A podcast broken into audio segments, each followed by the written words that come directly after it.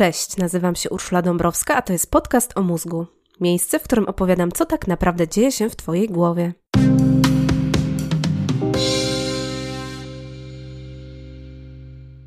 Na co dzień robisz, co robisz, myślisz tak, jak myślisz i czujesz to, co czujesz. Ale właściwie dlaczego tak, a nie inaczej? Uważam, że jest to pytanie zasadnicze. Hardware i software człowieka fascynują mnie od lat i chcę się tą fascynacją dzielić z Tobą. Dlatego właśnie umysł, mózg i różne aspekty psychiki to tematy kolejnych odcinków tego podcastu. Chciałabym Cię poprosić o polubienie strony Podcast o Mózgu na Facebooku lub zapisanie się do newslettera na mojej stronie. A jeśli ten odcinek Ci się spodoba i zechcesz się oddzięczyć, to kup mi kawę na Buy Coffee Tu Podcast o Mózgu. Link do tej platformy znajdziesz na mojej stronie www.urszuladabrowska.pl. Zasadniczo to ja nie lubię tematów związanych z patologiami. Mózg jest wystarczająco skomplikowany, niepoznany i fascynujący, nawet jeśli wszystko w nim działa jak należy. Dlatego w podcaście o mózgu rzadko pojawiają się choroby psychiczne, zaburzenia czy, jak wspomniałam, patologie.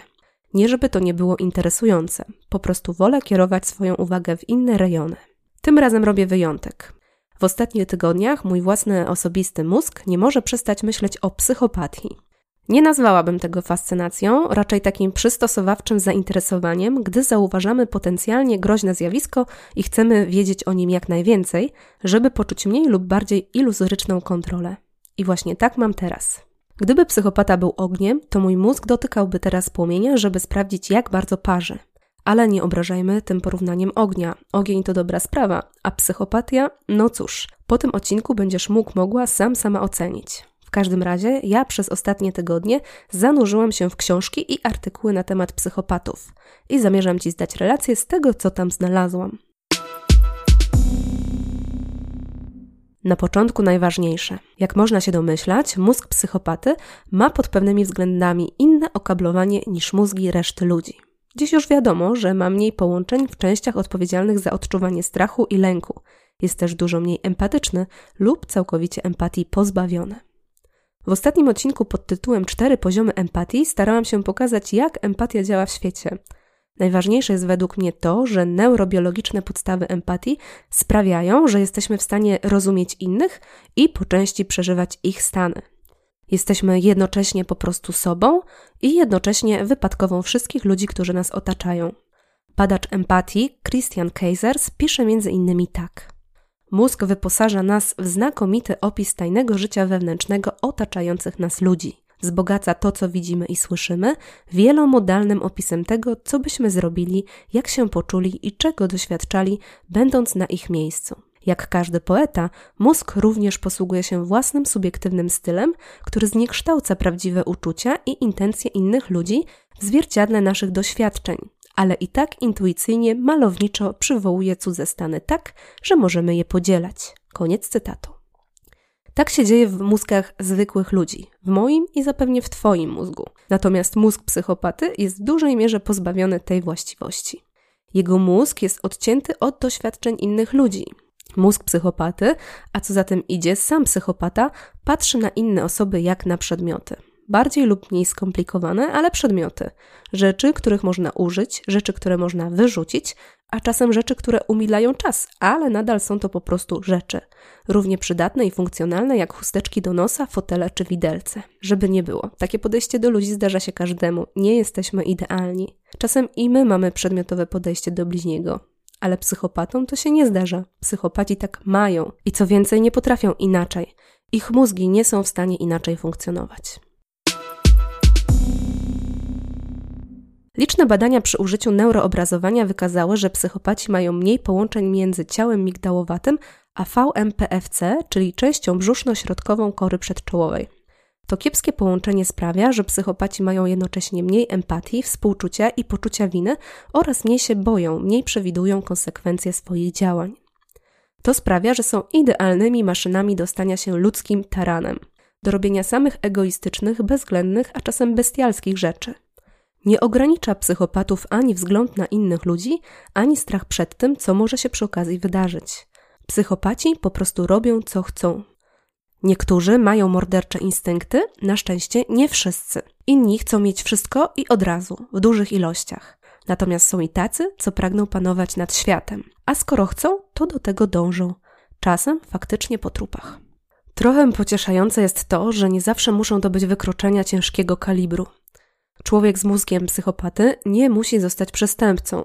Może nawet jako tako funkcjonować w społeczeństwie. Może być egoistyczny, manipulujący i bezwzględny, ale jeśli jakoś wyraźnie nie przekracza norm społecznych i prawa, to po prostu staje się irytującym sąsiadem, szefem tyranem albo zimnym i manipulującym partnerem. Nadal nic dobrego, ale jednak nie najgorsze zło. Nie przez przypadek mówię tak, jakby psychopatami byli tylko mężczyźni. Cóż, w tym wypadku natura nie zachowuje parytetu. Płeć męska jest zdecydowanie bardziej obciążona psychopatycznymi zaburzeniami. Czy zdarzają się psychopatyczne kobiety? Tak, ale dużo rzadziej niż psychopatyczni mężczyźni. Ale jak to się dzieje, że nie każdy psychopatyczny mózg prowadzi do wykształcenia się psychopaty? Okazuje się, że w tej kwestii różnicę robi wychowanie. Mały człowiek rodzi się z mózgiem, który ma wielki potencjał i do robienia rzeczy wspaniałych, i do zejścia na złą drogę. To, kim będzie w przyszłości, zależy po części od genów, a po części od tego, jak jego mózg zostanie ukształtowany przez środowisko. I teraz znów wrócę do kwestii empatii, czyli współodczuwania. To ważna sprawa, nie tylko emocjonalnie. Odczuwanie empatii to także warunek konieczny, choć nie zawsze wystarczający, by stać się moralnym dorosłym. Szkrab uczy się wielu rzeczy, między innymi obchodzenia się z innymi żyjącymi istotami, kotkami, psami, rodzeństwem, mamą i kolegami na placu zabaw. Zdarza się na przykład w piaskownicy, że dziecko uderzy kolegę łopatką, ten zalewa się łzami, zawodzi i krzywi z bólu. W normalnym mózgu dochodzi w tym momencie do zarażania emocjami. Wrodzona i wbudowana empatia sprawia, że cierpienie poszkodowanego przechodzi w części na winowajce. Dziecko uczy się w ten sposób, że pójście za impulsem i skrzywdzenie innego bąbla wcale nie jest takie fajne, jak się z pozoru wydaje. Kilka takich doświadczeń i naturalne agresywne instynkty ulegają utemperowaniu. Tak się dzieje w modelowym rozwoju zdrowych mózgów. Jak się domyślasz, tak się nie dzieje w rozwoju psychopaty. Jest impuls do agresywnego działania, jest uderzenie łopatką, jest płacz, ale nie ma żadnego sprzężenia zwrotnego. Mały psychopata odchodzi niewzruszony, a czasem nawet zadowolony. Nie ma współodczuwania, nie ma poczucia winy ani żalu. Jeśli coś się pojawia, to najwyżej satysfakcja. To nie jedyny tryb kształtowania się moralności. Dziecko uczy się moralnego bycia w świecie dzięki wrąconej empatii, to na pewno, ale są jeszcze inne wzmacniacze i wyzwalacze przyzwoitego zachowania. To na pewno opiekunowie, rodzice, potem nauczyciele, dobrze wytyczone granice akceptowanego zachowania i konsekwencja w ich egzekwowaniu, a do tego modelowanie pozytywnych wzorców zachowań. Dobrze poprowadzony maluch z psychopatycznym mózgiem nigdy w pełni nie nadrobi braków empatii, ale jest szansa, że będzie w miarę przyzwoicie żył i nie wykraczał za bardzo poza normy społeczne ani poza prawo karne. A to w jego wypadku już naprawdę całkiem nieźle. Jeśli w dzieciństwie malucha zabraknie dobrego prowadzenia, uważności, miłości czy konsekwencji, to w normalnym wypadku wyrasta poraniony, niekompletny dorosły. Jeśli to samo dotknie malucha obciążonego psychopatycznym mózgiem, to cóż, konsekwencje mogą być dramatyczne i dla niego samego, i dla ludzi, którzy staną na jego drodze. Czy to duży problem dla społeczeństwa? Szacuje się, że około 1% populacji ma genetyczne predyspozycje do bycia psychopatą. Nie wszyscy z nich staną się złoczyńcami, bandytami czy mordercami. Ale z drugiej strony historia pokazuje niestety, że to i tak bardzo dużo. Bo wystarczy jeden wyjątkowo skuteczny psychopata, a świat staje w płomieniach. Warto podkreślić, że psychopata to nie to samo co przestępca czy socjopata. Przestępca to ktoś, kto dokonał przestępstwa, oczywista oczywistość. To określenie nie mówi samo w sobie o osobowości, moralności czy budowie mózgu. Socjopata natomiast może mylić się z psychopatą, ale dziś naukowcy starają się rozróżniać te dwa pojęcia. Słowo socjopata odnosi się do osoby, która w procesie dojrzewania stała się złym człowiekiem. To nie geny i biologia ją na to skazały, lecz środowisko i wychowanie. Taki człowiek nie potrafi kontrolować impulsów, jest agresywny, często wpada w konflikt z prawem. W odróżnieniu do psychopaty, socjopata jest zdolny do empatii, ale inne jego cechy z czasem przykrywają tę umiejętność. Natomiast psychopata rodzi się z wybrakowanym okablowaniem, a wychowanie jedynie tonuje lub podkręca jego psychopatyczne skłonności. Nie można zdiagnozować psychopatii na podstawie badania krwi. Dlatego diagnoza w dzieciństwie może się opierać jedynie na obserwacji dziecka. Co innego, jeśli chodzi o dorosłych. Tu mamy konkretne narzędzie diagnostyczne, choć i ono nie jest tak konkretne jak badanie próbki krwi. To test, ale bardziej test osobowości. Skonstruował go specjalista od psychopatii Robert Hare. Składa się z 20 stwierdzeń. Za każde pozytywne stwierdzenie można dostać 0, 1 albo 2 punkty. 0, jeśli dane stwierdzenie zupełnie nie dotyczy osoby badanej, 1, jeśli dotyczy w pewnym stopniu i 2, jeśli dane stwierdzenie dobrze opisuje tę osobę. W sumie można otrzymać od 0 do 40 punktów. Od 30 wzwyż mówimy o psychopatii. Wymienię teraz te 20 stwierdzeń, bo świetnie opisują typowego psychopatę. 1. Swoboda w kontaktach z innymi i powierzchowny urok. 2. Wyolbrzymione poczucie własnej wartości. 3. Potrzeba stymulacji i skłonność do odczuwania nudy. 4. Patologiczne kłamstwo. 5. Oszustwa i manipulowanie. 6. Brak poczucia winy. 7. Płytki afekt, czyli płytka emocjonalność. 8. Brak empatii. 9. Pasożytniczy styl życia. 10. Niska kontrola zachowania. 11. Wczesne problemy z zachowaniem. 12. Brak realistycznych długoterminowych celów. 13. Impulsywność. 14. Nieodpowiedzialność. 15. Brak poczucia odpowiedzialności za własne czyny. 16. Przestępczość w młodości. 17. Naruszanie zasad zwolnienia warunkowego lub kurateli. 18. Wiele krótkotrwałych związków małżeńskich. 19. Popełnianie różnego rodzaju przestępstw. 20. Promiskuityzm. Uff, specyficzna wyliczanka, przyznasz. Jak dla mnie to naprawdę kiepski opis profilu na Tindera. To w ogóle kiepski zestaw do czegokolwiek. Dobry jedynie, gdy szukasz przepisu na katastrofę. Moją uwagę przykuwa w tym opisie płytka emocjonalność. I faktycznie dorośli psychopaci sami nie doświadczają wielu emocji, choć mogą wydawać się charyzmatyczni, pełni pasji, wizji i kreatywni, tak naprawdę są po prostu znudzeni i głodni silnych wrażeń. To tłumaczy ich skłonność do zachowań ryzykownych dla nich, ale także dla ludzi, którzy znajdują się w ich otoczeniu. Wspomniany wcześniej Kaiser spisze tak. Doświadczenia emocjonalne psychopatów zdają się być zdominowane przez podstawowe motywacje, które przypisalibyśmy lwu, takie jak chuć, głód i frustracja, a nie strach, złość, szczęście, wstręt, zaskoczenie i smutek, które są typowe dla emocjonalnego życia większości dorosłych ludzi. Psychopaci nie mają empatii i nie czują zbyt wiele, ale za to potrafią nauczyć się doskonale rozumieć emocje innych, wykorzystywać je i dzięki temu manipulować innymi. To nadmuchuje ich ego, bo czują się ponad innymi ludźmi. Gardzą resztą, którą tak łatwo przychodzi im owijać sobie wokół palca. A robią to na wiele sposobów. Czasem przez swój sztuczny, ale jednak magnetyzujący urok, a kiedy indziej przez zastraszanie, szantaż, wymuszenia i inne takie niezbyt sympatyczne działania. Neuronaukowiec James Fallon mówi o psychopatach tak. To wewnątrzgatunkowe drapieżniki. Jeśli czujesz, że masz do czynienia z psychopatą, uciekaj. To człowiek, który żeruje na innych ludziach. Profesor Fallon nie dramatyzuje, a co więcej, wie o czym mówi. Wiele lat poświęcił badaniu mózgów, w tym mózgów psychopatów oraz osób z chorobą Alzheimera. Przyglądał się i analizował setki skanów mózgów, do których włączył chorych, psychopatów, osoby z próby kontrolnej, a także skany zrobione sobie i członkom rodziny. Pewnego dnia odkrył coś absolutnie niewiarygodnego. Jego własny mózg prezentował się zatrważająco podobnie do mózgów psychopatów. Nie wiem, co ty byś zrobił, zrobiła w takim momencie. Dla mnie utajenie takiej wiedzy byłoby całkiem naturalne.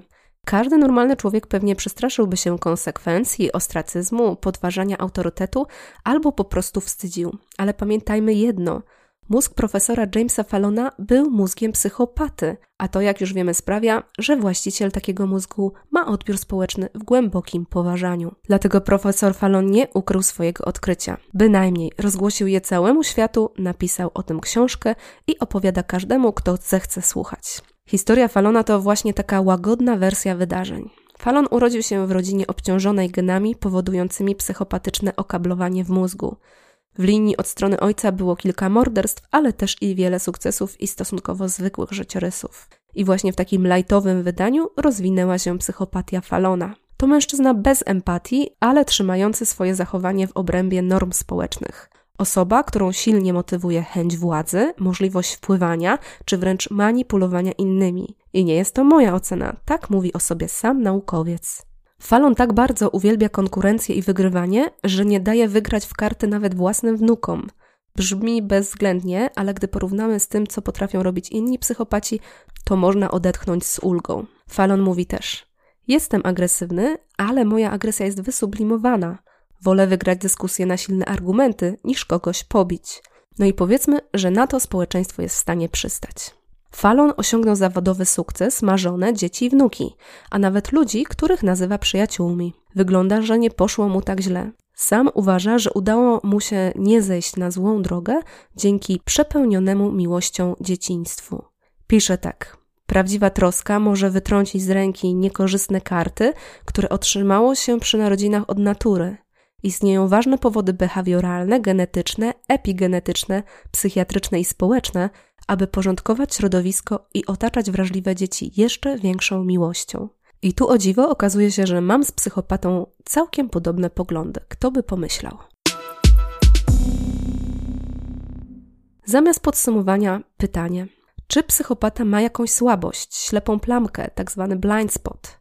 Czy jest coś, co wymyka się rozumieniu nawet najinteligentniejszemu psychopacie? Oczywiście, i to kilka powiązanych ze sobą rzeczy. Uwaga, padną mocne słowa. Sprawy, których psychopata nie ogarnia swoim drapieżnym mózgiem, to solidarność, altruizm, więzi międzyludzkie, no i po prostu miłość. To, co według większości ludzi jest podstawą człowieczeństwa, jest jednocześnie całkiem niedostępne psychopatom. Owszem, psychopata może o tych zjawiskach przeczytać, intelektualnie zrozumieć, a nawet do pewnego stopnia przewidywać, ale tylko do pewnego stopnia. W jego głowie króluje zimny rachunek zysków i strat i jednocześnie maksymalne dążenie do pomnażania własnych zysków. Tak rozumie siebie, świat i resztę ludzi. Zupełnie nie jest w stanie ogarnąć i poczuć, że ktoś może czerpać przyjemność z poświęcenia się innym ludziom. Altruizm to dla niego stan nieosiągalny i dlatego altruistyczne działania innych ludzi są dla niego słabością, błędem w ocenie sytuacji, aberracją. Psychopata nie może pojąć, po prostu nie jest w stanie, że wartością dla ludzi jest więź z innymi, że ktoś może czerpać pokój, radość, satysfakcję z pomnażania dobrostanu innych. To jest właśnie ślepa plamka psychopaty. To też pokazuje, że psychopata całe swoje życie jest sam, nawet jeśli jest otoczony ludźmi. Można by mu współczuć, ale nie trzeba, bo psychopacie więź z innymi jest na plaster. Jest sam, poświęca życie maksymalizacji swoich zysków i tylko to dla niego się liczy. Jest wyłączony z ludzkości, jest poza nawiasem społeczeństwa, choć w nim się obraca, żyje i funkcjonuje. Korzysta z tego, co ludzkość wypracowała dzięki współpracy, empatii i solidarności, ale sam nie dokłada do tego gmachu własnej cegiełki. Jedyne co robi, to odcina kupony. Czasem przekraczając granice norm społecznych, a nie kiedy zostając w ich ramach, ale zawsze sam, dla siebie i o sobie.